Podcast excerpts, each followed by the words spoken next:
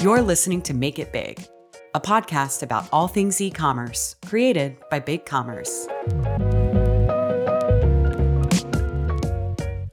Hi, everyone. I'm Shelly Kilpatrick, Content Marketing Manager at BigCommerce, and I'm very excited for today's Make It Big podcast episode, where we're going to be talking all about consumer spending trends with Dan Leberman from PayPal.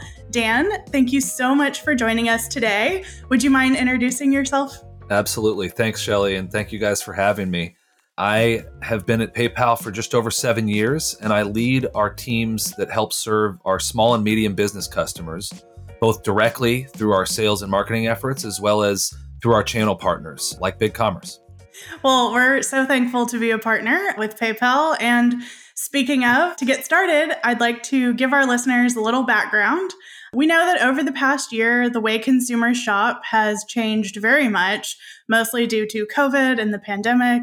But to gain more insights on how that's kind of changed retail and e commerce and shopping, BigCommerce and PayPal teamed up to survey consumers across the globe in the US, the UK, and Australia to kind of understand these changes and help merchants adapt.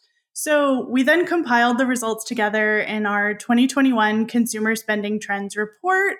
So I just wanted to share some of the highlights.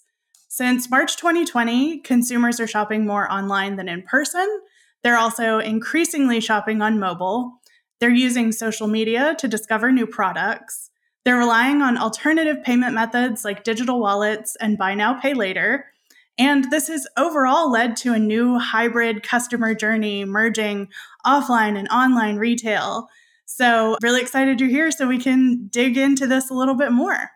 How has this shift to online shopping changed the way people discover new products?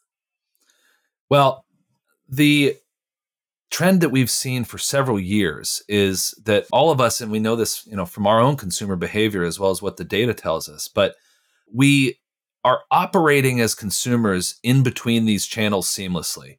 We're Googling on our phone to discover a product while going into a store to actually look at it and then fulfilling on a direct to consumer e commerce site. And we as consumers are thinking about that in a fairly seamless way. And it not only is true at the discovery stage, but all the way through into the purchase and post purchase experiences that, that merchants are delivering to consumers. Now, one of the newest trends that I think is going to sound old to us is about how that interacts with mobile. And some of the data from the research here about 85% of consumers making a purchase on their mobile device at least once a month. And that just speaks to the universality or ubiquity of the mobile device and the role that it's playing in almost everybody's lives. And I think that, you know, that data point that talks about how much people are using mobile to shop, you know, once a month, I think you're going to start seeing once a day as the real standard there. And so capturing experiences that are easily digestible and mobile is absolutely a priority. But it's not only about mobile. It really is about these many different interaction channels that consumers and sellers find themselves in.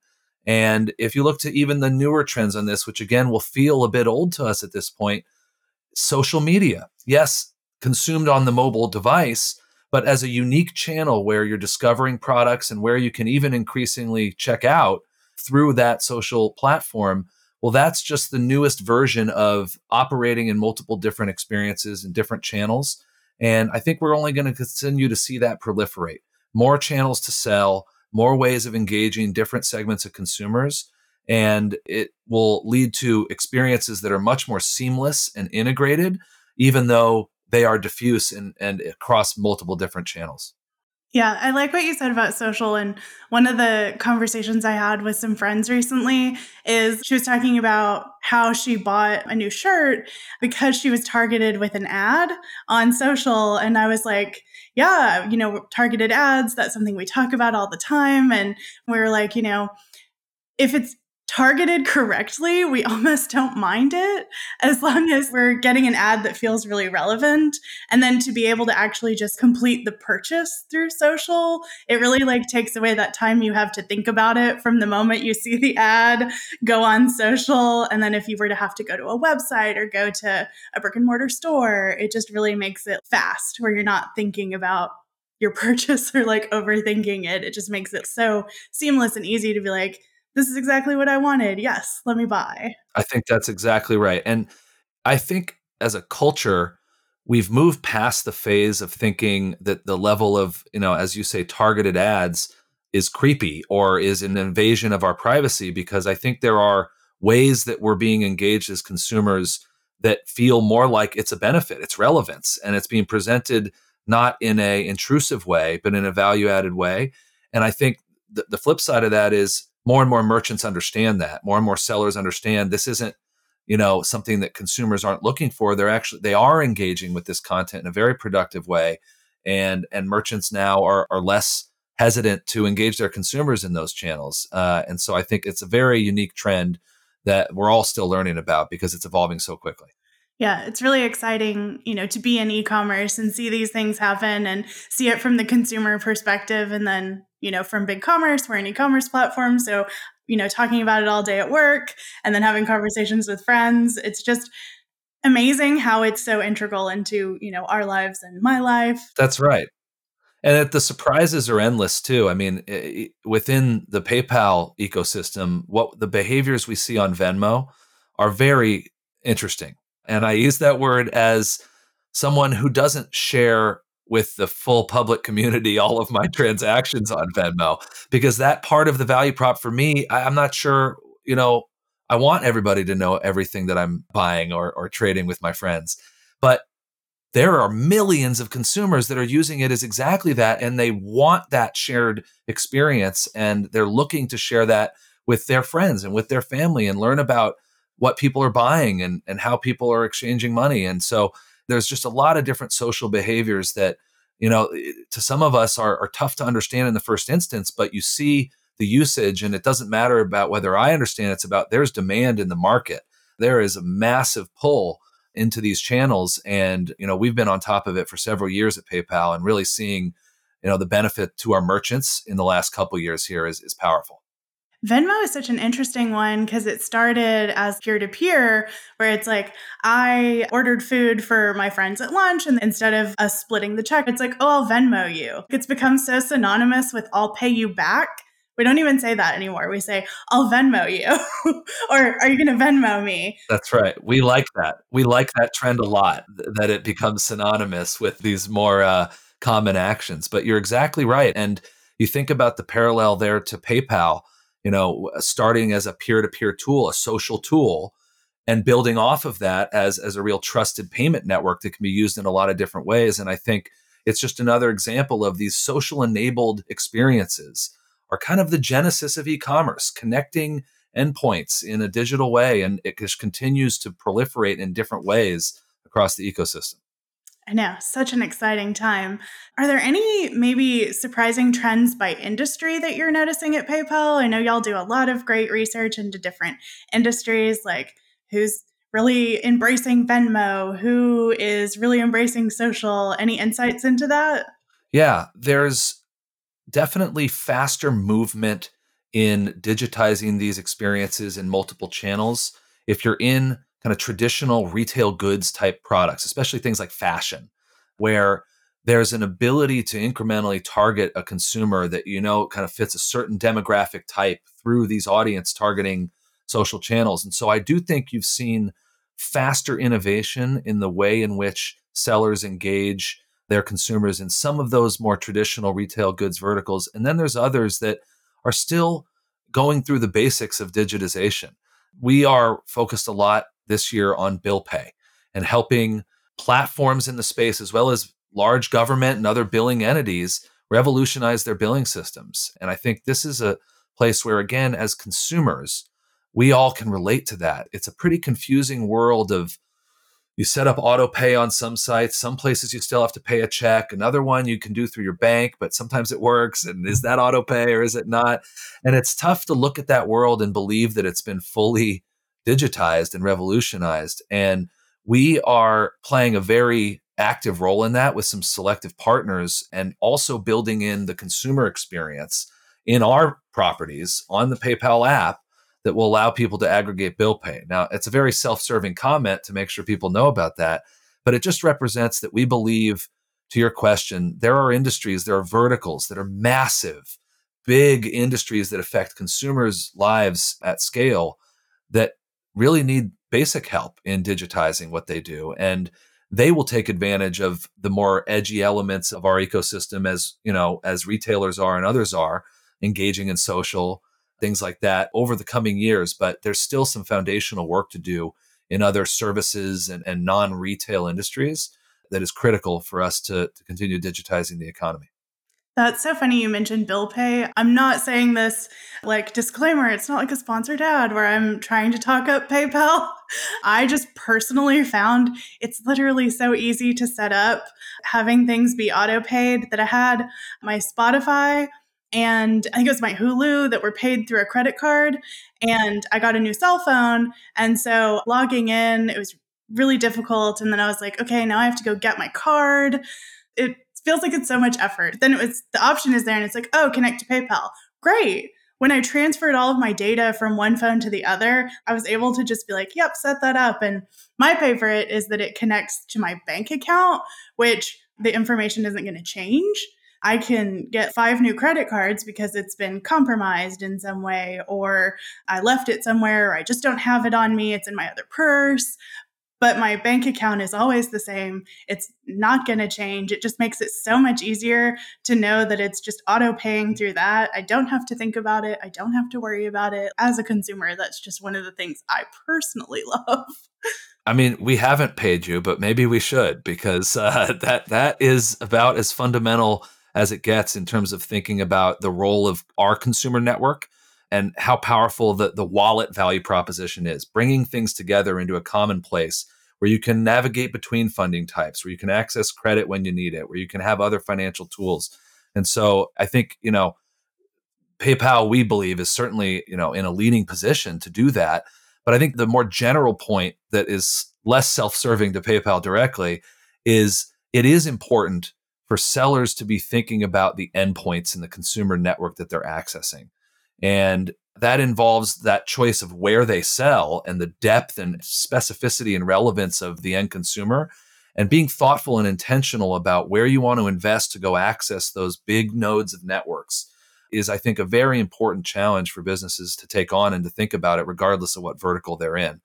And so it's related to a lot of topics in this space about how you think about where you sell and the tools you use to sell and how you drive demand. So i think we could follow that rabbit hole quite far but I'll let us move to your next question before I do that. We could. But the next rabbit hole I want to get into, one that I think is really interesting, is well, we just talked about it payment methods. Obviously, if a place offers PayPal, I'm like, yes.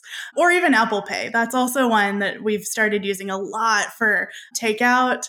And I can just pay with Apple Pay. And then I don't have to enter in all of my information. So we ordered, um, there's a new place that just opened up down the street, Little Ola's Biscuits. If you're in Austin, fantastic.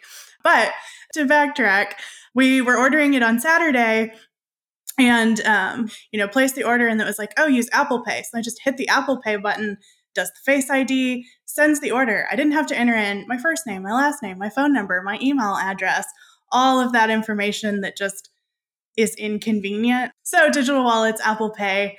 To backtrack to the actual question, the report we found that 70% of consumers are more likely to spend at a retailer that offers their preferred payment method. So, let's dive into some of those trending payment options we're seeing, specifically digital wallets and buy now, pay later. So, one of the most frequent questions we get from merchants is how many payment methods should they offer? Do you offer fewer options to keep the checkout page straightforward? Or do you offer every possible option in the world, including cryptocurrency, so that consumers like me who like convenience have flexibility? So, Dan, settle the debate once and for all. What should they do? The answer is both. But let me explain how that's even possible? Because it is a good question. We can all picture it as you know for a business that wanted to sell globally if you were to present every payment type that's relevant and every market around the world you want to sell in it would be a very long page of payment choices that would surely drive down conversion. And we've seen this in some use cases but most merchants would just refuse to do that in the first place because they know intuitively that is not a good experience for their consumers. But nonetheless you know that if you want to be in France, you have to be able to present carte bancaire, the local debit scheme. And if you don't do that, there are 35% of your customers that may not check out. Now, I'm embellishing the numbers here for effect, but there are payment types that are unique to individual markets around the world and unique to certain segments of consumers, even within a market, that become relevant at scale to merchants. And so you can't just ignore the ones you haven't heard of. So, how do you do both? How do you have few choices, but all choices? And the key is you have to pick a provider that can do that for you, that can use data to present the right kind of checkout option to the consumer based on the measurable criteria that they can intake through the checkout process geolocation, vaulted information about payment types, cookies. And there are multiple ways that you can triangulate to get to the right payment type. But the key is that you do have a partner who can present whatever the right payment type is at the right moment to the right customer. Of course, that's what PayPal specializes in. It is part of our broader offering beyond just presenting the PayPal wallet. We have what we have called uh, smart payment buttons that allow us to present these other payment types that exist in in many markets around the world. And so I do think that that is the future and that is where our partners and our merchants will go and it will enable the same kind of things that you're asking about in terms of crypto and other forward looking payment types that no merchant should ever have to worry about whether they're going to go incorporate Bitcoin or Etherpay or whatever else comes. They should trust that there's a partner that's going to do that on the back end and be able to present that experience on their behalf if and when it becomes relevant. So it's almost kind of like the ads we were just talking about, where it's like, with the data you have on me, present the right product. And now we're taking it to the next level where it's like, okay, now also present the right payment method. Correct. Kind of scary, you know, with all the data stuff, but I still think it's so fascinating. To the previous conversation about that, it can feel like, wow, that's a lot of knowing about me. But the question for the consumer is, is it valuable to them? Does it make their life easier? And that right product with that right payment type that is the one that they would prefer to use is a much better experience than having to go and click in card information every single time and go through the friction of that. So getting that right is, I believe, of clear value to the consumer in a way where that feels great, that value exchange. And it there isn't some creepy side effect of it either, in my opinion. I think it really is to drive that that experience, that transaction. And, and so I, I, I think that we're seeing a more widespread acceptance of that, and and that's a good thing for both sellers and for consumers. I think so too, because you can kind of imagine it like if a brand would be your friend, you would tell your friend things about you. You would have conversations. They would get to know you. And then on your birthday, you would hope they would get you a gift that's really relevant and something that you love so it's almost the same thing with brands. We're giving them this information about us, we're sharing this data in the hopes that they get us a gift, which is something we love, which is the convenience of showing me the right product, give me the right payment method, give me a relevant discount, know that it's my birthday, and you're, you know, sharing all of that with me. So I think that's a good way to look at it. You you got some good friends, Shelly. Your friends give you gifts. My friends might give me recommendations of products that they like and then make me buy it myself or buy it from them. But the analogy holds up because I would want my friends to tell me about the best TV or the best shoes and I and I do they do tell me and if they were selling it to me I'd want them to take my preferred way of paying rather than theirs. When my friends ask me to write them a check I'm like PayPal or Venmo are both very widely accepted. Is that an option? And they usually say yes, of course. But it's it, it is analogous to that seller interaction. And it, it does kind of tie back to our point about social interactions in general. All these things that, you know, are data driven presentment of content and payment type, it gets you closer to the customer. It's it's a better experience. It's more informed. It's like a social interaction in that way. And I think we're starting to see that. We're starting to, you know, build relationships with brands that feel more niche, that you feel like they attend to you a bit more than just the mass market and I think it's on the back of this kind of ability to understand your customer and actually respond to them the way friends do, the way people do it in a barter economy. It does start to replicate some of that emotional context between a buyer and a seller. So it's it's really you know this is existential stuff, Shelly, but uh, we we could talk more tactically as well too. we go deep at the Make It Big podcast. But speaking of, we talked about you know using digital wallets online. One of the things that we found in the report, which I thought was fascinating, was the use of them in store and this is where maybe I age myself in that I haven't really used them in store, but I think it was Australia that it was like much more popular. And our VP of product, Megan Stabler, she's talked about how in the UK, where she was just in London recently, they're all about the digital wallets. Like you just take out your phone. So, how can merchants ensure they're offering that payment flexibility in store as well? And how important is that?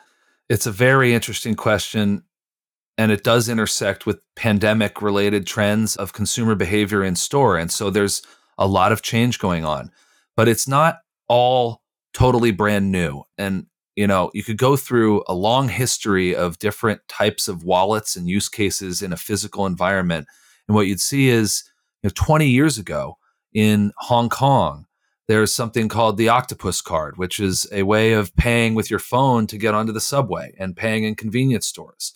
And it was an in-store digital wallet that in my estimation was wildly successful. And those kinds of examples exist in other markets around the world. And it's happened in multiple markets around the world at different points in time.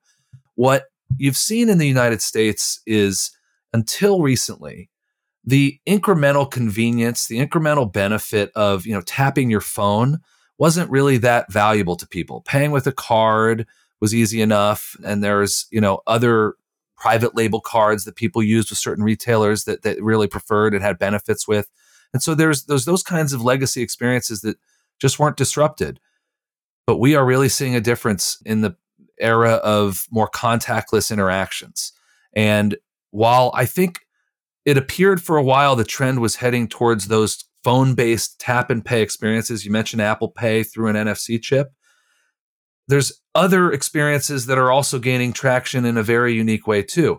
You know, if you think about what that tap and pay is, it's not truly contactless. You're kind of still reaching out and you're still close to the the cashier. Well, PayPal has really invested a lot in examining QR codes as an alternative where you are not close to that customer. And the QR code experience in store, while even to somebody like me may have seemed like a long shot, in a market like the US, even though it exists at scale in many markets around the world, what you're seeing is you go into a restaurant these days and you will scan a paper QR code on the table and you'll enter what is essentially an e commerce experience.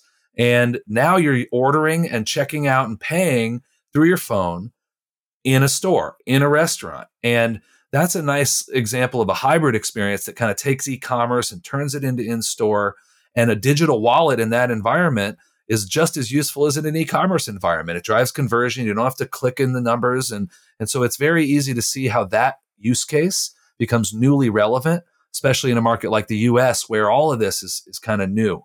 Um, but I think it would be foolish for me to represent this as, as even near the end of the story. I mean, we are in the middle of the disruption of what this can all be in terms of these in-store experiences and hybrid between our browsing behaviors on our phone and at home and the shopping and, and eating and, and other experiences in physical locations. And so I think it's just going to continue to evolve in ways that surprise us. And and so I think, you know, if I'm a seller in that environment and I think about how important it is for me to revolutionize my in-store business around this, I think it's very important to participate in it so you can figure out what works for your business because there are a lot of different solutions out there. But I also would advise people to not reject solutions that may have previously seemed unusual, like QR codes. I mean, Shelly, you're laughing about it, but. Oh, I'm laughing because I remember back in, I want to say 2012, 2013, when QR codes became a thing and marketers and my job I think we were exhibiting at like a B2B trade show and it was like, put a QR code. QR codes are the next big thing. And then I want to say it was like a year later and nobody was talking about QR codes. We laughed about how it was like such an outdated concept. And then you're right, I'm laughing too because I am now that person who at the restaurant is like, yay, I can just do the QR code. I love the idea that you brought up of as a consumer, I can go to the store and browse on my phone or check out or have that convenience. I wonder, just me thinking, is it because in 2012, 2013, we didn't have the same mobile technology that we had today that makes it work so well? Like we have 5G now. I remember shopping in store at some places. I'm that person who's in the store, like, I must look up the coupon code while I'm in the store. And the internet's not working. And then I'm like, I'm frustrated. I have to have a coupon code. So maybe the QR code is kind of like now that we have internet in so many places and it's so much easier to access on our phone, that experience can be a thing now. I think that that's one of several reasons. I think this is, you know, QR codes, even throughout the patchy history of them existing in the US and, and, and other markets, they have been very popular in certain Asian markets throughout. They've been used to drive commerce experiences. You know, I remember uh, one that uh, was particularly clear in my mind. In subway stations, there were lots of QR codes that were driving purchases of you know in transit items. People would then go to a, a, a kiosk and get the item they had scanned on their phone. And so there was kind of an early version of a hybrid experience. And so th- there's been this growing of it on a global basis. But I think what really is powerful about it now is one, it can provide a truly contactless experience. That that you know representation of a payment type or of a of an order code can sit separate from a cashier or even absent a cashier or anybody in the store. And so there's there's a true remote nature to it that's also not dependent necessarily on complex technology. Even though it looks like a kind of complicated image, you can print it out. You can post these static QR codes and it doesn't require a battery or an internet connection to initiate that reaction and that relationship with the customer, whether it's for an offer that you're walking by or to start an e-commerce experience or to pay.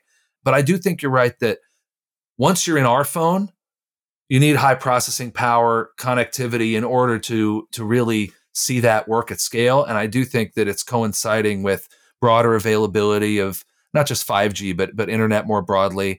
And i think that on that basis you're going to see better experiences that give people believership that these things really can work and, and should work at scale. The only other thing that's worth mentioning is i think there's power in the democratization that it offers in the sense that it is device agnostic okay the tap and pay experience is you're in a chip on a particular phone. And when you externalize that and you make it a code that can be scanned, you now are in control more of, of how you choose to engage with that versus it being coded hard into your hardware. And so I think that provides a flexibility, especially on the seller side, to be able to say, well, I have one strategy to engage my customer, whether they have an Android phone or an iOS or a Microsoft phone or whatever and they then only kind of have to solve it once rather than solve for so many different consumer use cases. And like you said, it cannot be easier to create and print a QR code. We were doing a webinar, and one of the speakers was like, Oh, I've been having this great success with adding QR codes to the webinar. And I was like, Oh, that sounds like a lot of work. And she was like, No, you just go into your Chrome browser. There's a little square button. It's create QR code and then you hit download, and that is it. It takes two seconds and you can have it be any web page on your site. So, like you said, that's great for merchants to use. If they want to promote a discount, they can promote it online and in store. It doesn't have to be this different thing where, oh, okay, in store, we're going to do this. And it doesn't have to be me as a consumer walking around Googling discount for this retailer. It's there on a sign. So, once again, me talking about convenience. That's exactly right. All right, so we've talked about digital wallets, QR codes. Now we're going to dive into my personal favorite, which is buy now, pay later. It blew my mind that it was 10% of people had used buy now, pay later five or more times in the past three months. Like, that seems like such a short amount of time to use it that frequently. To me, it feels like a lot. So, what do you think it is about buy now, pay later that makes it so attractive to consumers? Who's using it? Why are they using it? Tell us everything. Sure. I'll, I'll first acknowledge like you, Shelly, and like my previous story about sharing on Venmo, this was something that I, as a consumer, couldn't relate to individually. To me, when I learned about the early stages of buy now, pay later several years ago, it's, you know, another credit product that maybe has a place. And it has clearly proven itself to be more important, more relevant, faster growing than really any kind of product in this space that I've seen in a long time. And so you're asking the right question as to why is that? Well, let me start with, I think, the value prop in a general sense, which is credit without the confusing nature of what credit can be at times, interest rates and kind of unpredictable payback periods and total cost of, of a loan is, is a confusing thing. And when you're buying a nice handbag, that's not really math that you want to do. And it sounds daunting. And there are simpler structures and these very simple pay in three, pay in four type solutions are clearly resonating with consumers in a way where they are voting with their purchases. And these numbers are staggering, as you mentioned. The one that really caught me was eh, the 10% was huge of those that have really deeply engaged five or more times. But f- the fact that almost half, 46% of consumers using at least once, that's a level of basic relevance that, you know, I don't know what the number was a year ago, but it was a lot lower than that. And so it's catching fire. And I think that in addition to the simply put terms around it, are beautiful experiences and they're integrated into the ways that consumers are starting to shop. And so, you know, to use the PayPal analogy here, the way that we have built buy now, pay later is on the back of the wallet and the experiences that our consumers already know and trust. It's not some other credit card that they need to apply for. It's part of their relationship with PayPal. And the same is true on the merchant side. You don't have to go do a separate integration. We offer it as part of our checkout integration. And we also offer an extension to be able to promote it upstream. So customers know that they can do pay in three or pay in four, and they can therefore potentially shop more on that basis. So we believe very strongly in this value proposition, even if I was a skeptic a few years ago and it's incredibly powerful driver of lift for merchants in both conversion and basket size. And so it's really an important thing to continue investing in as a merchant. But like with the multiple payment types, I think there's a real argument that you got to pick a partner that can do that all for you. And again, of course, this is what PayPal does is we bundle it all together so merchants and partners only need to have that one relationship to present these different choices to their consumers. And yes, there are other providers out there with really solid products, but there's this extra integration effort to do an additional provider that's a trade-off for for sellers to consider. So we think we're in a great position to help across the board. Well, you know how much I love PayPal products, obviously. I sure do, Shelly. so one of the things that I thought was really interesting was kind of breaking it down by generation um, and how uh, again to age myself i am what i've heard is an elder millennial mm, that is not the most flattering term i've heard but exactly. Elder millennial i'm like all right so okay. But you know the millennial generation like we kind of came around when debt was this very scary thing mostly related to student loans. I had a friend who she had no credit she was like, no credit cards, paid off debt, had no credit whatsoever. How is buy now, pay later different than credit? And why do you think it might resonate better with millennials and now Gen Z?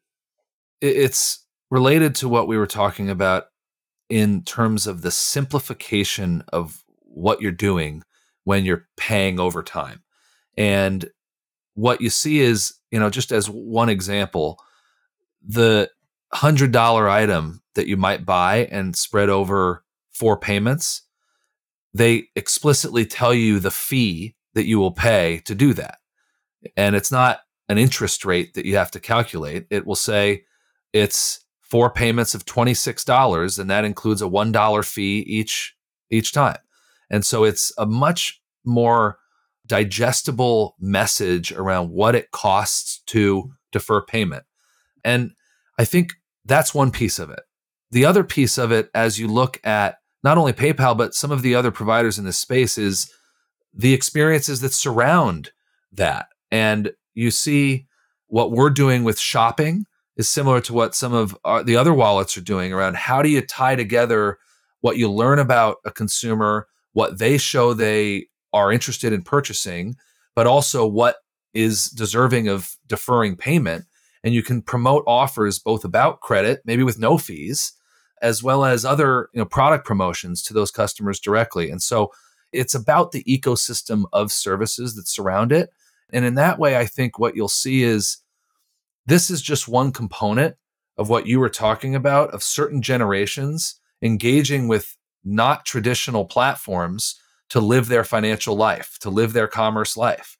And I think there's still a huge role for banks to play. You know, most of us still are going to engage with banks in many forms, but there are certain subsegments of, of various generations that don't want to do a traditional loan, that don't want to use a credit card, don't want these kinds of open ended debt commitments that they fit better with this type of value proposition for discrete spending needs against particular products.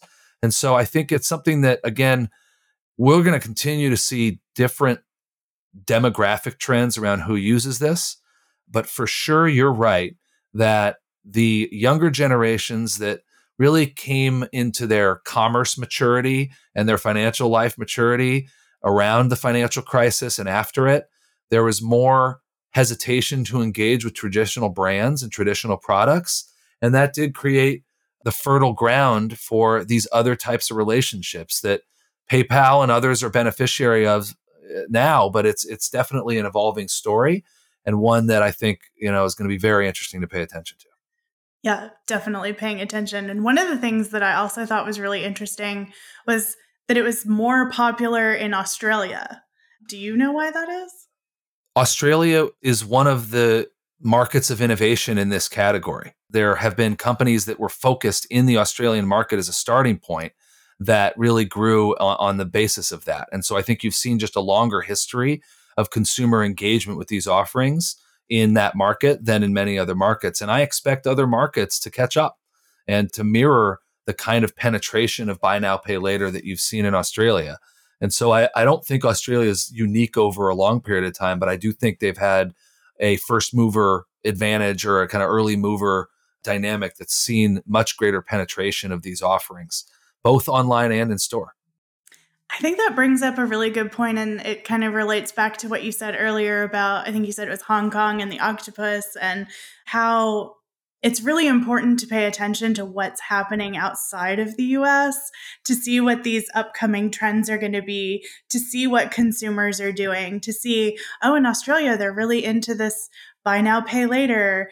In China, they're really more into live streaming commerce. In all these different markets, there's all these trends that are happening that maybe aren't popular in the US. Oh, QR codes, which is one we talked about that hasn't quite hit yet, but to really maybe stay ahead of the curve, ahead of your competition, be like, what are consumers outside of the US doing? And what you know might be relevant here that you can be on top of or just understand what's going on so you can quickly adapt when it does hit and you can be on the forefront of that instead of playing catch up. I think you're exactly right. And like you and I were confessing before, some of those things that we as as consumers observe in a single market don't tell the whole story about different models, different experiments that are taking place around the mm-hmm. world that some of which are working and some of which have not yet made it to other markets, but I do think keeping an open mind to how these models can evolve and making sure you're building your business with partners that can be as flexible and as broad in what they do for you as possible is a key way to stay in front of those trends. Because it is daunting to think about how you future proof your whole business across all of these different demand generation opportunities, your technology stack, and how you think about your own different tools operating, fulfillment. There's a lot of innovation across the entirety of the value chain. And I do think that while paying attention to all the lessons globally helps us stay in the loop of, of innovation, it is tough as a business owner to go and, and have to handle that yourself and, and, and integrate that and manage that yourself. And so it's critical to have trusted partners that you can uh, rely on to bring you not only the basics to manage your business, but to, to basically keep you future proofed. I think that's definitely one of the things that we strategically focus on at BigCommerce is helping our merchants. You know, that's that's our number one value prop is customers first.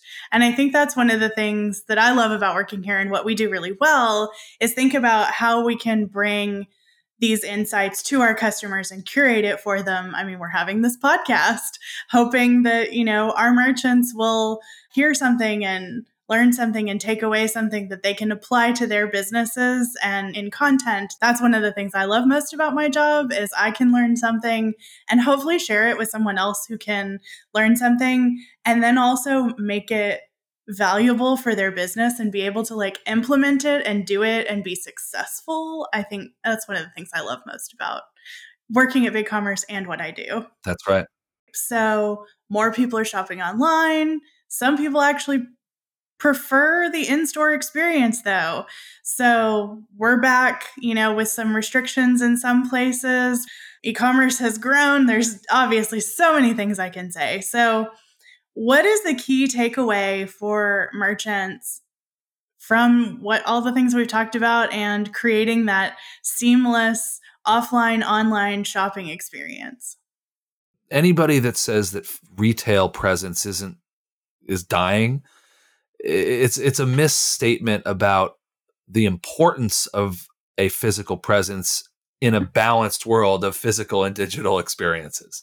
While the trend lines show more and more commerce is taking place digitally, but I still think we're 20% or less is is happening in digital channels. 80% of commerce is still happening in in you know physical channels and this is in developed markets. Um, it's even you know less than that in many of the growing markets around the world. And so it is of course hugely relevant to still engage with consumers in a physical channel.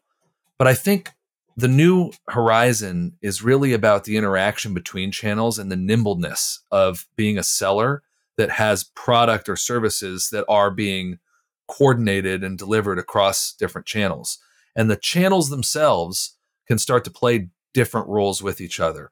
So, more specifically, as it relates to businesses that have a existing physical retail experience, well, there's a very powerful need for people to take delivery, to experience, to be interacting with the physical product, not only to finalize a purchase, but also to literally take delivery of it and to deal with returns and repairs and other services issues. And so I think the, the short way of putting it is physical retail is increasingly about that fulfillment experience and that post transaction uh, set of benefits that you can deliver to customers more than it used to be, and more than I think it's about browsing and discovery. And so I do think that's where engaging in a, you know, this word's used a lot, but in an omni channel strategy where you think about discovery across all channels, you think about purchase across all channels, and you do think about fulfillment in this kind of hybrid way, I think that's where where merchants can really focus and get some value. Now, if if I had to narrow it further than that and say what is one thing that some businesses are not taking advantage of amid these channels that they could more immediately, it's something we call BOPIS, which is a fun name for buy online, pick up in store. And Boris is Bopis's brother, and Boris is buy online, return in store.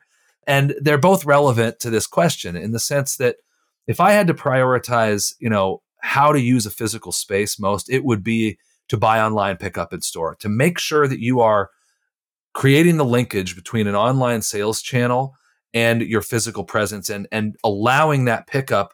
What it will force you to do is resolve the inventory management and kind of real time payment issues that you have to overcome with your partners in order to be able to provide this kind of seamless experience. And so, while it sounds like a fairly straightforward concept, it's a precise one that I think will allow some merchants to overcome some of these challenges as quickly as possible.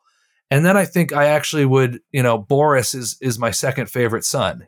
I think the return experiences are important but less important than the purchase experiences. And so if you have to prioritize, I, I would prioritize buy online, pick up in store, and I'd market that to your customers and talk about it as a way of how you can engage with the product and it helps build trust with your buyers. You can talk about no shipping fees. You can talk about the way you can deal with returns as that fits in as well. And so I think there's a lot of ways to tell that story that can be a big benefit to merchants without having to get through every challenge of going omni-channel in the first instance.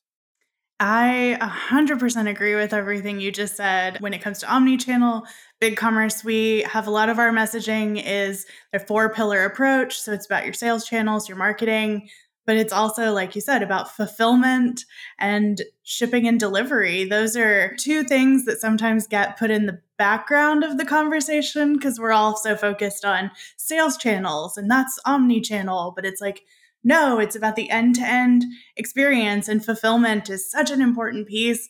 And I cannot tell you as a consumer how many times I have used buy online, pick up in store, and how it has made things so much easier for me. We were going out of town and we realized we had no dog food left. And we were like, oh no, we're leaving tomorrow. We have like an hour before all the stores close to get dog food. We don't have time to drive around to every single one to see if they have this super specific brand that we buy for our very special dogs.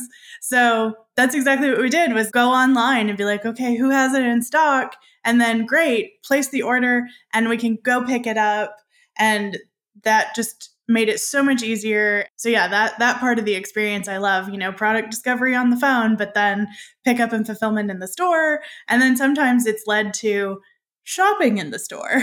That's the cross sell, right? And if they really knew you, Shelly, they would present to you exactly the products that they knew you wanted as a promo in your digital wallet as you entered that store. So it's all heading there. It really is. And and I, I think um, we all have those same experiences. And it, it does help illuminate that it is impossible to picture a world where that physical retail experience isn't critical, right? You need that dog food. You don't have 24 hours to get same day shipping, even, right? And so you need those moments. And that's just, you know, that will never go away. You'll never have those things go away. And yet there still are use cases in, in physical stores that I think are going to be very innovative.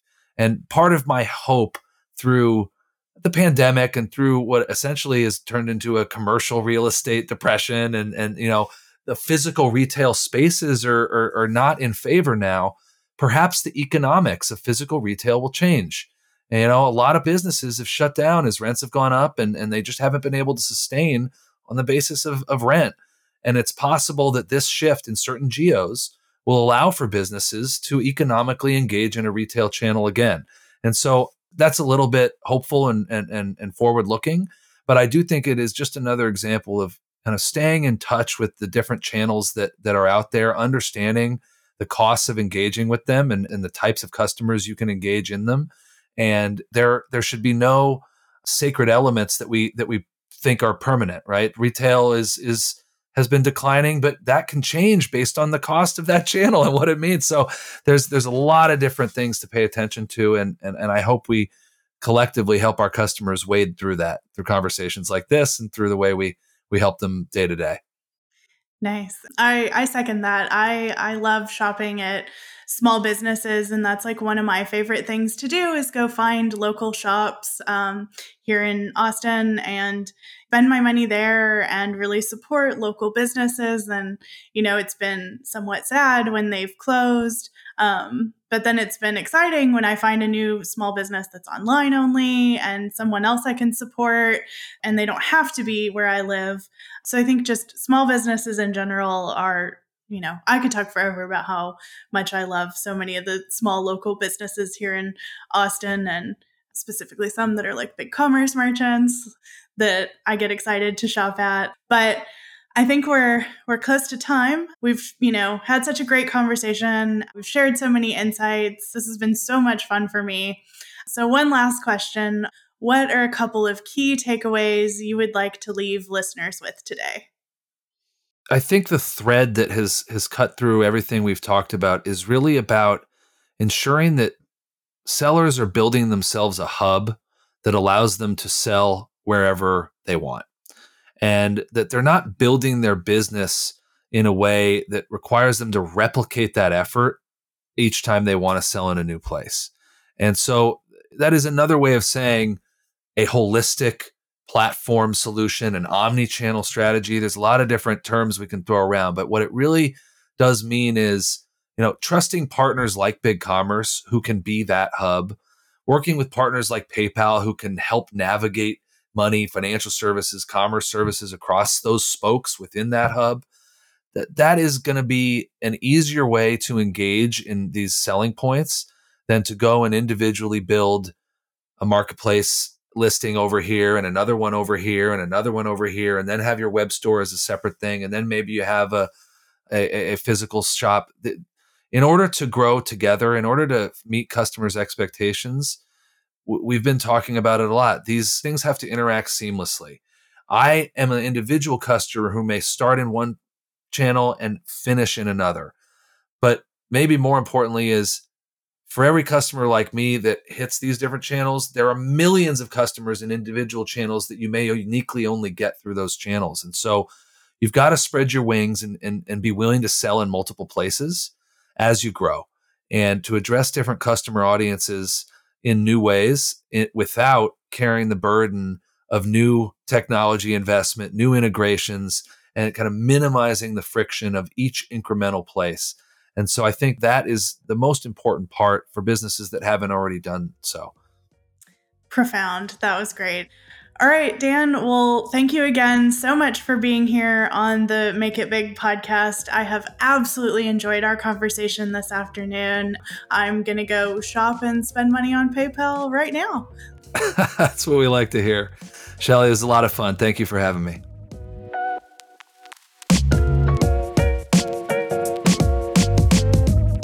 Thanks for listening to the Make It Big podcast. Want even more insights and expert advice? Experience our Make It Big conference, now available on demand. You'll get e commerce tips and strategies from global thought leaders like Mark Cuban, Ann Handley, and Neil Patel, plus BigCommerce partners like Google, TikTok, and more. Watch today at bigcommerce.com slash make it big.